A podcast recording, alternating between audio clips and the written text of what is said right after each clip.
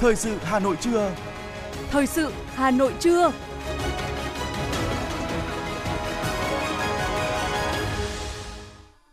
Võ Nam Khánh Hà xin kính chào quý vị và các bạn. Bây giờ là chương trình thời sự của Đài Phát thanh Truyền hình Hà Nội. Chương trình trưa nay, thứ năm ngày mùng 2 tháng 3 có những nội dung chính sau đây. Khai mạc kỳ họp bất thường của Quốc hội bầu Chủ tịch nước Cộng hòa xã hội chủ nghĩa Việt Nam nhiệm kỳ 2021-2026. Sắp có làn sóng hạ lãi suất mới khi các ngân hàng đã và sẽ đồng loạt giảm lãi suất huy động 0,5% một năm. Gần 60 trung tâm đăng kiểm phải tạm dừng hoạt động. Hà Nội ghi nhận bệnh nhân đầu tiên nhiễm liên cầu khuẩn lợn. Trong phần tin thế giới có những sự kiện nổi bật. Phần Lan bắt đầu xây hàng rào biên giới với Nga. Phát hiện đường hào niên đại 6.000 năm tại Trung Quốc. Sau đây là nội dung chi tiết. Thưa quý vị và các bạn, sáng nay, kỳ họp bất thường lần thứ tư Quốc hội khóa 15 đã chính thức khai mạc tại nhà Quốc hội để kiện toàn nhân sự Chủ tịch nước Cộng hòa xã hội chủ nghĩa Việt Nam. Tổng Bí thư Nguyễn Phú Trọng, Thủ tướng Chính phủ Phạm Minh Chính, Chủ tịch Quốc hội Vương Đình Huệ tham dự kỳ họp. Ủy ban Thường vụ Quốc hội đã trình Quốc hội xem xét bầu ông Võ Văn Thưởng, Ủy viên Bộ Chính trị, Thường trực Ban Bí thư, giữ chức Chủ tịch nước nhiệm kỳ 2021-2026. Theo chương trình kỳ họp, sau khi nghe tờ trình, Quốc hội tiến hành thảo luận, biểu quyết thông qua danh sách để bầu Chủ tịch nước, sau đó các đại biểu bầu bằng hình thức bỏ phiếu kín. Tuyên thệ trước Quốc hội, đồng bào, cử tri cả nước, Chủ tịch nước Võ Văn Thưởng nêu rõ. Dưới cờ đỏ sao vàng thiêng liêng của Tổ quốc, trước Quốc hội và đồng bào cử tri cả nước, tôi, Chủ tịch nước Cộng hòa xã hội chủ nghĩa Việt Nam, xin tuyên thệ tuyệt đối trung thành với Tổ quốc, với nhân dân, với hiến pháp nước Cộng hòa xã hội chủ nghĩa Việt Nam, nỗ lực phấn đấu hoàn thành tốt nhiệm vụ được Đảng, Nhà nước và nhân dân giao phó. Đồng chí Võ Văn Thưởng sinh ngày 13 tháng 12 năm 1970, vào Đảng ngày 18 tháng 11 năm 1993, quê quán xã An Phước, huyện Mang Thít, tỉnh Vĩnh Long, trình độ lý luận chính trị cao cấp, trình độ chuyên môn, thạc sĩ triết học.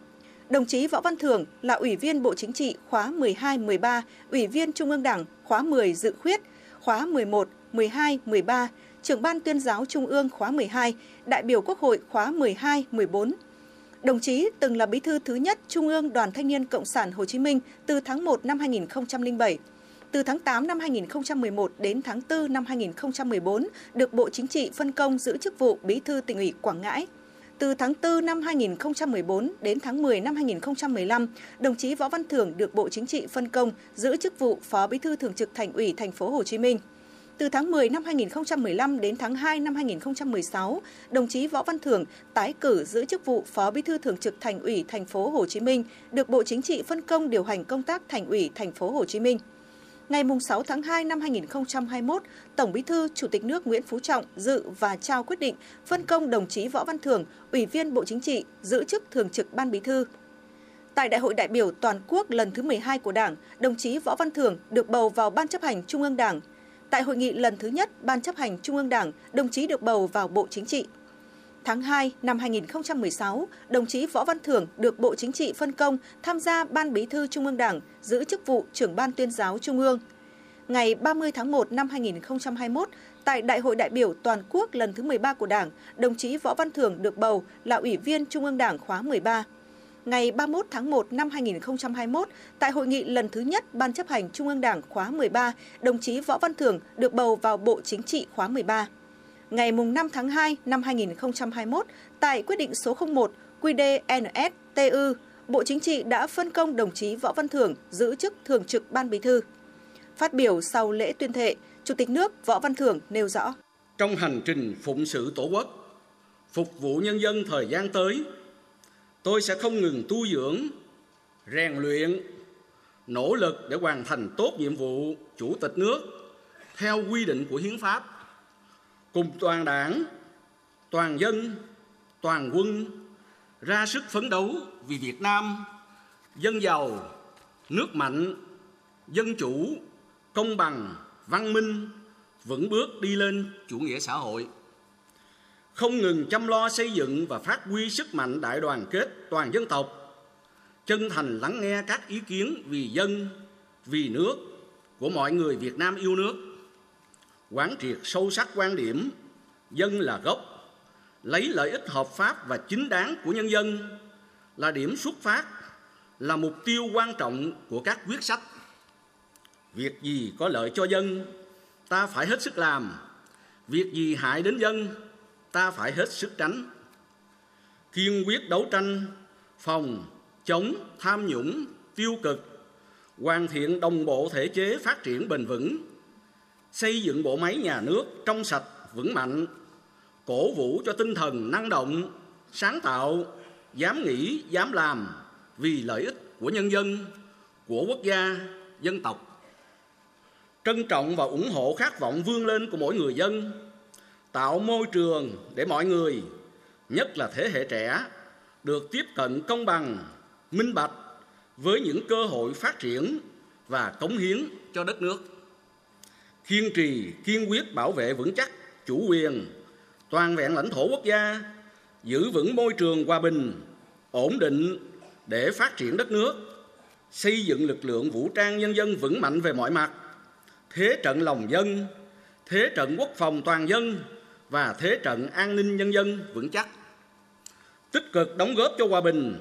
hữu nghị, hợp tác và phát triển của khu vực và trên thế giới trên tinh thần Việt Nam là bạn, là đối tác tin cậy, thành viên tích cực, có trách nhiệm trong cộng đồng quốc tế.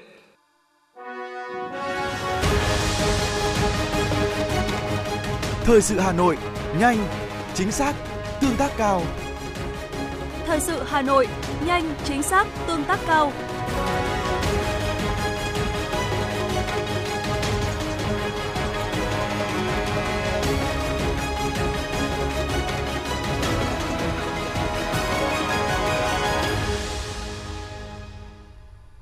Chương trình thời sự xin được tiếp tục với những thông tin kinh tế. Thưa quý vị, Thủ tướng Chính phủ Phạm Minh Chính yêu cầu Thống đốc Ngân hàng Nhà nước kiểm tra thông tin ngân hàng giao bán nợ tài sản đảm bảo. Tài sản được mang ra đấu giá chủ yếu là bất động sản, có dự án cả nghìn tỷ đồng. Cụ thể, báo chí có nêu thông tin, chỉ trong nửa đầu tháng 2, hàng loạt ngân hàng liên tục giao bán các khoản nợ tài sản đảm bảo để thu hồi và xử lý nợ xấu. Trong đó, tài sản được mang ra đấu giá chủ yếu là bất động sản. Đáng chú ý, bên cạnh các khoản nợ có giá trị lớn từ vài trăm tỷ đồng cho tới cả ngàn tỷ đồng, các nhà băng còn giao bán cả những khoản vay tiêu dùng không có tài sản đảm bảo với giá trị chỉ từ vài chục ngàn đồng.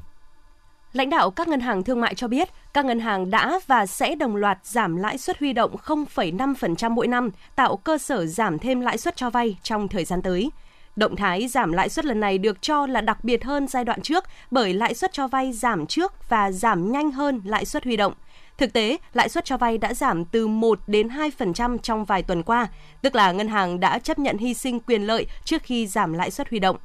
Hiện có những gói hỗ trợ cho tất cả các doanh nghiệp, không chỉ hỗ trợ cho vay ngắn hạn mà cho vay cả vốn lưu động, vốn chung và dài hạn tùy theo đánh giá tín nhiệm và ngành nghề. Liên đoàn Thương mại và Công nghiệp Việt Nam đề xuất gia hạn thời gian nộp thuế giá trị gia tăng, thuế thu nhập doanh nghiệp, thuế thu nhập cá nhân và tiền thuê đất trong năm 2023 thêm 6 tháng vì các loại thuế phí thu dồn vào cuối năm khiến doanh nghiệp khó khăn về dòng tiền. Liên đoàn Thương mại và Công nghiệp Việt Nam nhận định năm 2023 được dự đoán sẽ tiếp tục là một năm khó khăn về dòng vốn đối với các doanh nghiệp do những biến động kinh tế vĩ mô tại Việt Nam và trên thế giới. Do đó, nếu lùi thời gian nộp 4 loại thuế phí thì sẽ giúp tháo gỡ được sự mất cân bằng về dòng tiền giữa công và tư, góp phần rất lớn để doanh nghiệp thúc đẩy sản xuất kinh doanh và thưởng Tết cho người lao động. Chỉ trong 2 tháng đầu năm nay, 51.400 doanh nghiệp rút khỏi thị trường, tăng 14,5% so với cùng kỳ năm trước. Như vậy là mỗi tháng có 25.700 doanh nghiệp rút lui, cao gấp 2,5 lần năm đỉnh dịch 2021. Con số này cũng gấp hơn 2 lần trung bình trong năm 2022 vừa qua. Chỉ số sản xuất toàn ngành công nghiệp cũng giảm so với cùng kỳ, nhiều ngành chủ lực gặp khó. Những con số này cho thấy bức tranh doanh nghiệp đang thể hiện không mấy tích cực. Theo số liệu từ Hiệp hội Thép Việt Nam, giá thép trong nước đã có 5 đợt điều chỉnh tăng liên tục, vượt ngưỡng 17 triệu đồng một tấn. Hiệp hội Thép Việt Nam cho biết bình quân giá thép nội địa đã tăng khoảng 5% so với cuối năm 2022, nhưng vẫn thấp hơn cùng kỳ khoảng 8%. Giá bán thép tăng là do thành phẩm tăng chậm hơn so với tốc độ tăng của nguyên liệu đầu vào, nên hiệu quả kinh doanh của các công ty thép xây dựng thấp, khó khăn từ mua nguyên liệu đầu vào đến tiêu thụ thành phẩm đầu ra. Bộ Công Thương, Cục Xúc tiến Thương mại vừa phối hợp với sàn thương mại điện tử Alibaba.com tổ chức hội nghị định hướng chiến lược kinh doanh trên nền tảng số trong thời kỳ VUCA. Thuật ngữ VUCA dùng để nói về thế giới đa cực với bốn yếu tố gồm biến động, không chắc chắn, phức tạp và mơ hồ. Đây cũng chính là mục tiêu số hóa các hoạt động xúc tiến thương mại, đẩy mạnh ứng dụng công nghệ thông tin. Bước vào năm 2023 với diễn biến phức tạp trong tình hình kinh tế, chính trị thế giới, thuật ngữ VUCA trong quản trị kinh tế lại càng được nhắc đến nhiều hơn trong bối cảnh tình hình kinh tế thế giới đang có nhiều biến số về xăng dầu, lạm phát, xung đột vũ trang, tác động trực tiếp tới môi trường kinh doanh trong nước, các tính toán của doanh nghiệp về quyết định đầu tư và đường hướng phát triển trong năm 2023 đều không khỏi có ít nhiều ảnh hưởng. Thực tế, thông qua những chuyển đổi mạnh mẽ trong xúc tiến thương mại, doanh nghiệp xuất khẩu Việt Nam tiết kiệm chi phí, rút ngắn khoảng cách và thời gian, tăng tốc độ giao dịch và xử lý đơn hàng, tăng phạm vi và số lượng tiếp cận thị trường, khách hàng tiềm năng, qua đó đóng góp tích cực vào thành tích xuất khẩu ấn tượng của cả nước. Để có thể vươn lên trở thành quốc gia có thu nhập cao, Việt Nam cần giải quyết nhiều thách thức thông qua đổi mới mạnh mẽ về thể chế. Đây là vấn đề được tập trung thảo luận tại tọa đàm đối thoại chính sách đổi mới thể chế kinh tế tại Việt Nam hướng tới nước có thu nhập trung bình cao trước năm 2030 do Trường Đại học Kinh tế Quốc dân phối hợp với Viện Fraser Canada tổ chức tại Hà Nội. Theo số liệu thống kê của Ngân hàng Thế giới, thu nhập bình quân đầu người của Việt Nam năm 2021 ước đạt 3.590 đô la Mỹ. Với mức thu nhập này, Việt Nam đang tiến sát đến ngưỡng khởi đầu của nhóm các nước thu nhập trung bình cao. Tuy nhiên, kinh nghiệm thế giới cho thấy đa số các quốc gia khi chạm đến ngưỡng này thì tốc độ tăng trưởng chậm dần, nhiều bất ổn kinh tế xuất hiện mang tính cơ cấu rất khó giải quyết dứt điểm, trong khi lại phải đối mặt với nhiều vấn đề về già hóa dân số, an sinh xã hội, suy thoái môi trường, cạn kiệt tài nguyên. Hệ quả là chỉ rất ít các quốc gia vượt qua được bẫy thu nhập trung bình để trở thành nước phát triển có thu nhập cao. Các chuyên gia cho biết trong số 101 quốc gia có mức thu nhập trung bình trong thập niên 1960, chỉ có 13 quốc gia trở thành nước có thu nhập cao vào năm 2008. Thực tiễn này cho thấy, để biến ước vọng thành hiện thực, Việt Nam cần phải tiếp tục con đường đã chứng tỏ mang lại thành công trong hơn 30 năm qua, đó là phát triển nền kinh tế thị trường hiện đại và hội nhập quốc tế.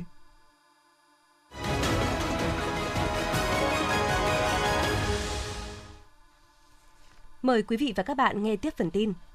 Văn phòng Chính phủ vừa ban hành văn bản truyền đạt ý kiến của Thủ tướng Chính phủ đồng ý tổ chức hội nghị toàn quốc về du lịch vào ngày 15 tháng 3 dưới hình thức trực tiếp và trực tuyến. Theo đó, Thủ tướng đồng ý với đề nghị của Bộ Văn hóa, Thể thao và Du lịch về việc tổ chức hội nghị toàn quốc nhằm đánh giá hiệu quả hoạt động du lịch sau một năm mở cửa hoạt động trong điều kiện bình thường mới – với sự tham gia của lãnh đạo chính phủ, lãnh đạo các bộ, ban ngành địa phương, Hiệp hội Du lịch Việt Nam, các tổ chức và cộng đồng doanh nghiệp sẽ đánh giá hiệu quả hoạt động du lịch trong điều kiện bình thường mới, thảo luận những hạn chế, điểm nghẽn và giải pháp tháo gỡ khó khăn giúp du lịch Việt Nam sớm phục hồi, phát triển một cách bền vững. Bộ Văn hóa, Thể thao và Du lịch vừa ban hành quyết định về kế hoạch chuyển đổi số nhằm triển khai hiệu quả đúng tiến độ các nhiệm vụ về chuyển đổi số do Chính phủ, Thủ tướng Chính phủ giao. Kế hoạch đề ra các nhiệm vụ giải pháp cụ thể, theo đó Bộ yêu cầu các cơ quan đơn vị đẩy mạnh công tác truyền thông, nâng cao nhận thức, kỹ năng số, tăng cường tương tác với người dân doanh nghiệp, nghiên cứu hợp tác để ứng dụng hiệu quả các công nghệ, thu hút nguồn lực công nghệ thông tin.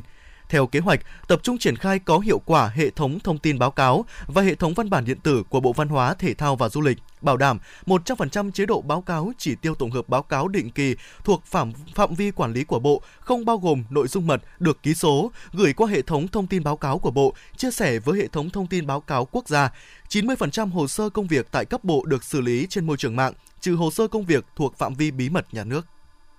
Thưa quý vị và các bạn, Tháng 3, tháng thanh niên hàng năm là thời điểm để tuổi trẻ cả nước tập trung đẩy mạnh phong trào thi đua yêu nước, phát huy tinh thần sung kích, tình nguyện, sáng tạo, tham gia hoạt động vì lợi ích của cộng đồng. Tháng thanh niên năm nay, Trung ương Đoàn Thanh niên Cộng sản Hồ Chí Minh đã lựa chọn chủ đề Tuổi trẻ tiên phong chuyển đổi số nhằm phát huy vai trò của thanh niên trong tham gia tích cực công cuộc chuyển đổi số trong thực tiễn cuộc sống. Phóng viên Thanh Duyên đã có cuộc phỏng vấn Bí thư Trung ương Đoàn Thanh niên Cộng sản Hồ Chí Minh Nguyễn Minh Chiết về các hoạt động của tuổi trẻ cả nước trong tháng thanh niên năm nay. Mời quý vị và các bạn cùng nghe. Triển khai chương trình kỷ niệm 92 năm ngày thành lập Đoàn Thanh niên Cộng sản Hồ Chí Minh ngày 26 tháng 3 năm 1931, ngày 26 tháng 3 năm 2023 và tháng thanh niên năm 2023, Trung ương Đoàn Thanh niên Cộng sản Hồ Chí Minh tập trung vào những hoạt động trọng tâm nào ạ? Tháng à, thanh niên năm 2023 là một cái tháng thanh niên rất là đặc biệt. Đây là cái tháng thanh niên à, đầu tiên của cái nhiệm kỳ à, lần thứ 12 của đoàn thể hiện một cách sinh động những nội dung lớn của nghị quyết đại đoàn toàn quốc lần thứ 12 tháng thanh niên thì tập trung triển khai hoạt động thanh niên tình nguyện, cái hoạt động ờ, xây dựng nông thôn mới và bảo vệ môi trường. Thanh niên tham gia những cái công việc đóng góp vào sự phát triển chung của kinh tế xã hội của các địa phương trên tổ quốc. Năm nay là năm chuyển đổi số là các hoạt động của đoàn. Do đó, nội dung trọng tâm về chuyển đổi số sẽ là một trong những nội dung được tập trung triển khai các hoạt động về chuyển đổi số để phục vụ cho cuộc sống người dân và chuyển đổi số trong chính hoạt động của tổ chức đoàn thanh niên cộng sản Hồ Chí Minh. À, sử dụng app thanh niên sử dụng chuyển đổi số chuyển giao khoa học kỹ thuật trong các cái hoạt động tình nguyện của thanh niên. Đối với các hoạt động tình nguyện các hoạt động ra quân của thanh niên thì chúng tôi đều chọn những địa bàn vùng sâu vùng xa vùng khó khăn À, dùng cần cái sức trẻ của thanh niên thông qua các hoạt động ở tháng thanh niên thì chúng ta có thể tạo môi trường để cho các bạn rèn luyện các bạn trưởng thành hơn à, về mọi mặt Vâng, à, như anh vừa chia sẻ thì à, tháng thanh niên năm nay có chủ đề tuổi trẻ tiên phong chuyển đổi số. Vậy thì Trung ương đoàn chỉ đạo các cơ sở đoàn triển khai những hoạt động trọng tâm nào để phát huy sự sung kích, sáng tạo của tuổi trẻ tiên phong trong chuyển đổi số, thưa anh? Có thể nói chuyển đổi số và vừa là chương trình công tác năm nhưng cũng vừa là một trong ba cái đột phá lớn của nhiệm kỳ đại đoàn toàn quốc lần thứ 12. Tháng thanh niên chúng ta xác lập những cái hoạt động để cho thanh niên tham gia vào sâu những cái hoạt động chuyển đổi số và có những hoạt động là lần đầu tiên chúng ta làm. Tổ chức đoàn thì triển khai mẽ các hoạt động trên app Thanh niên Việt Nam và qua cái app này thì chúng tôi cũng muốn là làm sao à, tổ chức đoàn cũng như các bạn thanh niên là có thể ứng dụng chuyển đổi số một cách tốt nhất. Những cái tiên tiến trong khoa học công nghệ để hoạt động của đoàn ý nghĩa hơn và nó tiện lợi hơn nó tiết kiệm hơn. Cụ thể à, như là một số công tác quản lý đoàn viên đoàn vụ trên app thanh niên Việt Nam tác nghiệp về chuyển đổi số trang bị cho người dân không sử dụng tiền mặt triển khai một số những nội dung mà ngành công an để phục vụ quản lý công dân à, cho người dân trong cái việc tiếp cận công nghệ thông tin tiếp cận những cái mô hình chuyển đổi số. Và chuyển đổi số cũng là một nội dung khá mới đối với những vùng này. À, do đó thì à, đối với à, tổ chức đoàn các cấp thì chúng tôi cũng định hướng là chuyển đổi số làm sao phù hợp nhất với điều kiện của người dân điều kiện của thanh niên và điều kiện phát triển kinh tế xã hội của mỗi địa phương. Vâng, một trong những hoạt động trọng tâm của tháng thanh niên năm nay đó là đồng loạt tổ chức ngày tình nguyện chung tay xây dựng nông thôn mới trong cả nước, triển khai các công trình phần việc thanh niên và anh có thể chia sẻ rõ hơn về hoạt động này của thanh niên trên cả nước trong tháng thanh niên năm nay ạ. Đối với cái hoạt động à, về à, xây dựng nông thôn mới và bảo vệ môi trường thì hiện nay chúng tôi cũng đã có cái định hướng để cho đoàn viên thanh niên là tham gia sâu cái vấn đề này cũng như nối tiếp các hoạt động của các năm trước để ờ, giúp các địa phương hoàn thành các cái chỉ tiêu về nông thôn mới thì ngoài việc là chúng ta xây dựng mới tạo những công trình mới cho các địa phương thì chúng ta còn một cái nhiệm vụ kiểm tra tôn tạo tu sửa những cái công trình mà chúng ta đã thực hiện trước đây để làm sao vẫn đảm bảo cái chất lượng tốt nhất cho người dân cũng như đảm bảo cái tính bền vững trong cái việc xây dựng nông thôn mới. Chúng tôi luôn xác định là tập trung ở những địa bàn biên giới, địa bàn bãi ngang ven biển, địa bàn biển đảo, à, những cái địa bàn còn khó khăn theo cái danh sách của chính phủ à, để định hướng không cho thanh niên tại chỗ mà có thể định hướng cho một số thanh niên có điều kiện ở thành phố có thông tin để về tham gia xây dựng nông thôn mới cũng như là làm tình nguyện à, sử dụng sức trẻ cái kiến thức khoa học kỹ thuật của mình à, để hỗ trợ cho những địa bàn đó và như chúng ta cũng mong muốn là các hoạt động tình nguyện này thì phải càng ngày càng được phát triển càng ngày càng được đầu tư một cách chuyên nghiệp càng ngày càng phải đáp ứng được cao hơn cái nhu cầu của người dân và cái nhu cầu của các bạn thanh niên đi làm tình nguyện. Dạ vâng, xin cảm ơn Bí thư Trung ương Đoàn Thanh niên Cộng sản Hồ Chí Minh Nguyễn Minh Chiết.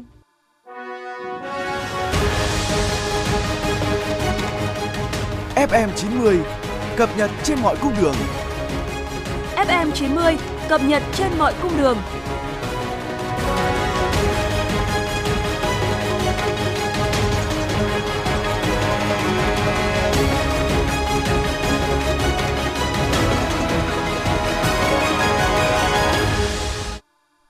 Những thông tin đáng chú ý khác sẽ tiếp nối chương trình. Trung tá Nguyễn Ngọc Tùng, Phòng Quản lý xuất nhập cảnh Công an thành phố Hà Nội cho biết, hôm qua ngày đầu tiên cấp hộ chiếu điện tử cho người dân đã diễn ra thuận lợi.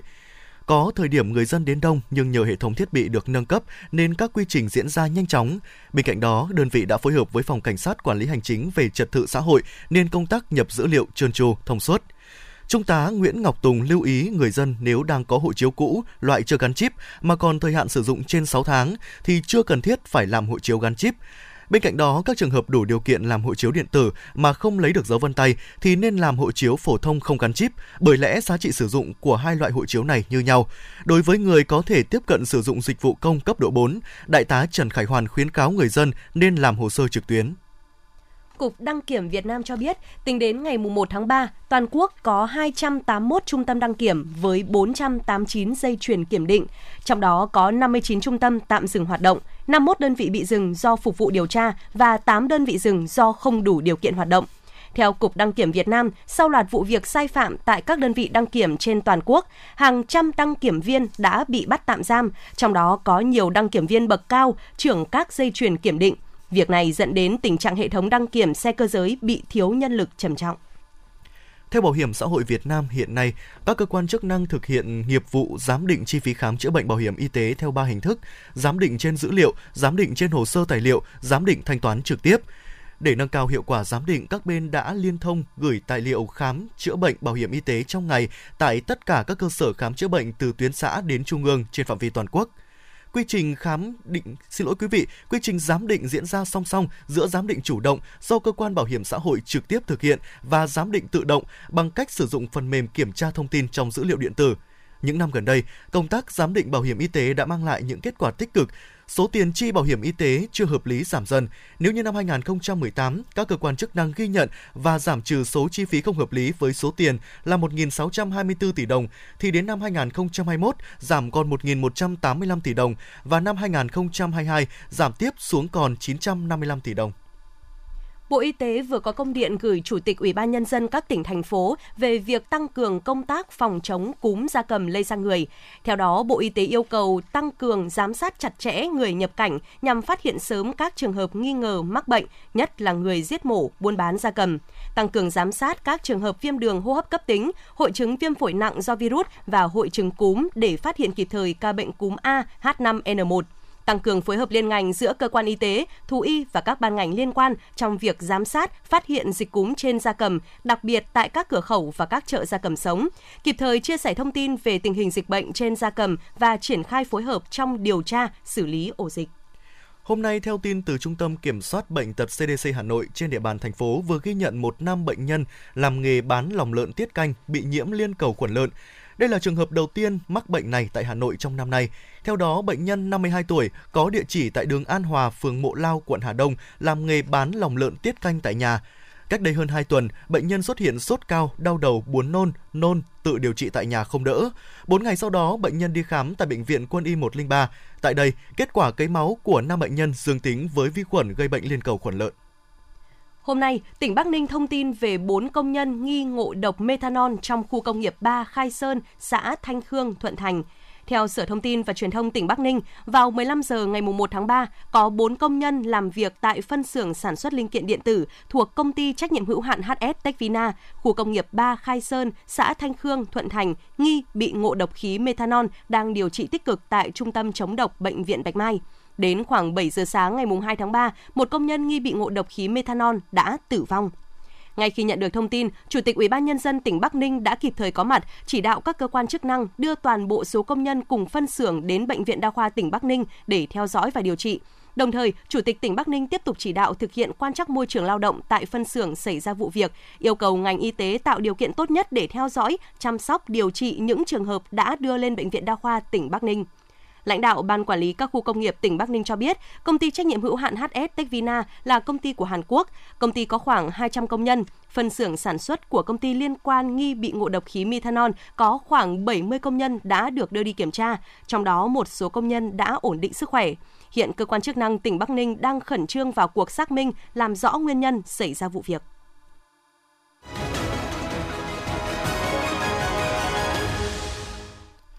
Quý vị và các bạn đang nghe chương trình thời sự của Đài Phát thanh Truyền hình Hà Nội. Phần tin thế giới sẽ tiếp nối chương trình. Hôm nay, hãng thông tấn Trung ương Triều Tiên đưa tin, nhà lãnh đạo Triều Tiên Kim Jong Un đã kêu gọi tất cả các trang trại trên khắp cả nước tập trung đẩy mạnh sản xuất ngũ cốc, quyết tâm hoàn thành các mục tiêu đề ra trong năm nay. Quốc hội Hungary đã bắt đầu thảo luận về việc Phần Lan và Thụy Điển xin gia nhập Tổ chức Hiệp ước Bắc Đại Tây Dương NATO. Đảng Fidesz cầm quyền ở Hungary trước đó đã bày tỏ lo ngại và cuộc bỏ phiếu tại Quốc hội nước này có thể tiếp tục bị trì hoãn. Phần Lan đã bắt đầu xây dựng hàng rào biên giới dài 200 km với Nga. Quyết định được đưa ra sau khi Nga tiến hành chiến dịch quân sự đặc biệt tại Ukraine. Hàng rào sẽ được xây dựng kiên cố, có dây thép gai phía trên. Những khu vực nhạy cảm sẽ được lắp thêm camera hồng ngoại, đèn cao áp. Ngày 1 tháng 3, hàng nghìn người dân Israel đã tham gia biểu tình gây rối trật tự công cộng khi cản trở nhiều tuyến giao thông đường bộ và đường sắt quan trọng nhằm phản đối kế hoạch cải cách tư pháp của chính phủ nước này. Ủy ban Đối ngoại Hạ viện Mỹ đã thông qua dự luật trao cho Tổng thống Joe Biden quyền cấm ứng dụng chia sẻ video TikTok. Các nhà chức trách của vùng Bonchedul-Mohon, khu vực thường xuyên diễn ra các vụ bạo lực thành chiến ở miền Tây Bắc của Burkina Faso, đã yêu cầu đóng cửa 43 địa điểm đào vàng từ ngày 1 tháng 3 vì lý do an ninh. Truyền thông Iran đưa tin trên 100 học sinh đã phải nhập viện sau một loạt vụ tấn công nghi bằng khí độc nhằm vào các trường nữ sinh này mùng 1 tháng 3.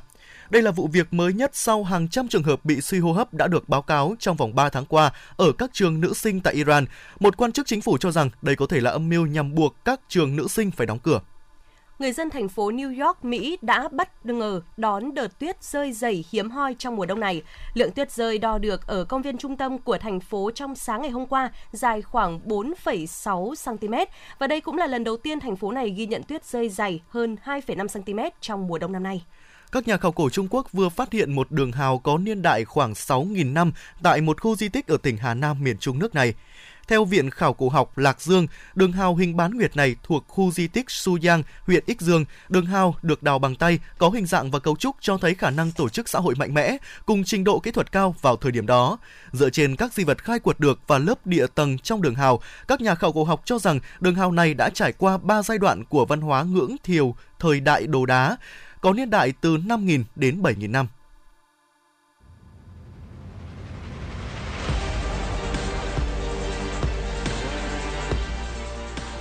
Bản tin thể thao Bản tin thể thao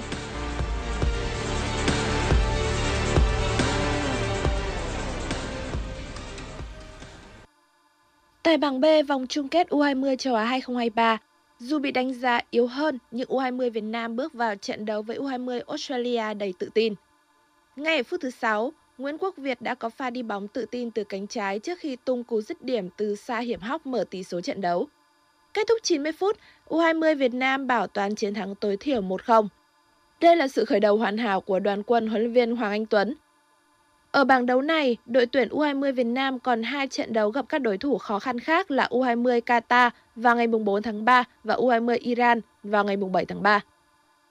Với lợi thế sân nhà, Arsenal tiếp đón Everton tại trận đấu bù vòng 7 ngoại hạng Anh và hướng tới một chiến thắng để củng cố ngôi đầu.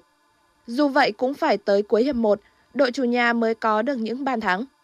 Bukayo Saka là người để lại dấu ấn với một pha lập công và một kiến tạo để Gabriel Martinelli điền tên lên bảng tỷ số. Sang hiệp 2, Arsenal tiếp tục thi đấu với tinh thần cao và có thêm hai bàn thắng nữa được thực hiện bởi Martin Odegaard và Gabriel Martinelli, qua đó khép lại trận đấu với chiến thắng đậm 4-0. Chiến thắng này giúp Arsenal củng cố ngôi đầu bảng xếp hạng khi đã hơn 5 điểm so với đội nhì bảng Man City. Dù phải đến làm khách trên sân Old Trafford tại vòng 5 cúp FA, West Ham đã nhập cuộc tự tin và họ mới là bên có được bàn mở tỷ số vào đầu hiệp 2 với người lập công là Berrama. Thế nhưng tới cuối trận, Manchester United đã chơi nỗ lực và tìm được thành quả xứng đáng là những bàn thắng. Đội chủ nhà gỡ hòa ở phút 77 sau pha phản lưới của Aguero. Đến phút thứ 90 và phút bù giờ thứ 5 của trận đấu, đội chủ sân Old Trafford có thêm hai bàn thắng nữa khi Garnacho và Fred lần lượt lập công ấn định chiến thắng với tỷ số 3-1 cho Manchester United. Thầy trò huấn luyện Erik ten Hag vào tứ kết, nơi họ sẽ gặp đối thủ tiếp theo cũng là một đội bóng ngoại hạng Anh khác là Fulham. Theo Trung tâm Khí tượng Thủy văn Quốc gia, Bắc Bộ hôm nay ngày mùng 2 tháng 3 vẫn duy trì trạng thái thời tiết trời nhiều mây, có mưa nhỏ vài nơi. Đêm và sáng có sương mù, trưa chiều giảm mây hưởng nắng. Gió đông đến đông bắc cấp 2, cấp 3, đêm và sáng trời rét, vùng núi có nơi rét đậm. Hà Nội sẽ ảnh hưởng thêm hai đợt không khí lạnh tăng cường yếu vào các ngày mùng 4, mùng 8 và mùng 9 tháng 3. Trong khoảng thời gian này, Hà Nội nhiều mây, mưa nhỏ, gió đông bắc cấp 2, rét về đêm và sáng. Từ ngày mùng 5 đến ngày mùng 7 tháng 3 và ngày mùng 10 tháng 3, Hà Nội nhiều mây, sương mù nhẹ rải rác và rét về đêm, sáng sớm, giảm mây, hửng nắng, ấm áp hơn về trưa và chiều. Trong 10 ngày tới, nhiệt độ thấp nhất tại Hà Nội phổ biến từ 15 đến 17 độ C, riêng khu vực phía Tây thành phố từ 14 đến 16 độ C. Nhiệt độ cao nhất là 27 đến 29 độ C, tổng lượng mưa ở mức 5 đến 10 mm. Quý vị và các bạn vừa nghe chương trình thời sự của Đài Phát thanh Truyền hình Hà Nội, chỉ đạo nội dung Nguyễn Kim Khiêm, chỉ đạo sản xuất Nguyễn Tiến Dũng, tổ chức sản xuất Quang Hưng. Chương trình do biên tập viên Thùy Chi, phát thanh viên Võ Nam Khánh Hà cùng kỹ thuật viên Duy Anh phối hợp thực hiện. Xin chào và hẹn gặp lại.